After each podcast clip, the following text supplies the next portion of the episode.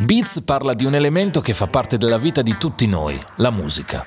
Lo fa con l'obiettivo di generare un dibattito, offrendo spunti e riflessioni da prospettive diverse.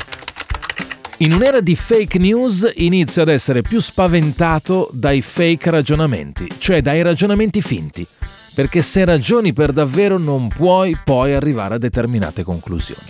Ce n'è uno che mi eccita in modo particolare in questo periodo ed è quello sugli interpreti, sui cantanti che interpretano le canzoni di altri, che secondo i ben pensanti della musica sarebbero di serie B, C, D, Z rispetto ai cantanti che invece cantano le proprie canzoni. Sento così frasi del tipo La musica pop di oggi fa schifo. Hai visto nel disco di Beyoncé ci sono 15 autori. Mamma mia che orrore, che vergogna. Avete ragione, ne bastano meno. Elvis ne aveva meno, per esempio, uno, due, ma mai lui. Ecco, non voglio far rimanere male nessuno, ma Elvis non scriveva le sue canzoni, non era interessato. Amava scrivere, scriveva poesie, ma non le canzoni.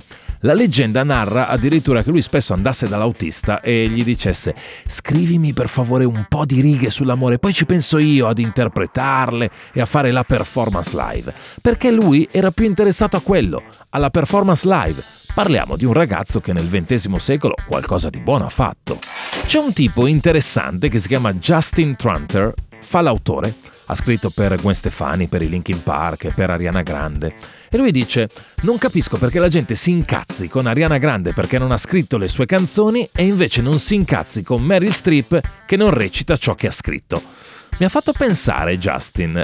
Infatti io non ho mai visto un post di Instagram di Meryl Streep che è lì bella felice con la sua statuetta dell'Oscar in mano per The Iron Lady e sotto i commenti eh, Meryl fai schifo, ritirati, vattene a casa, eh, non hai scritto neanche una parola della sceneggiatura. Mai visto commenti così.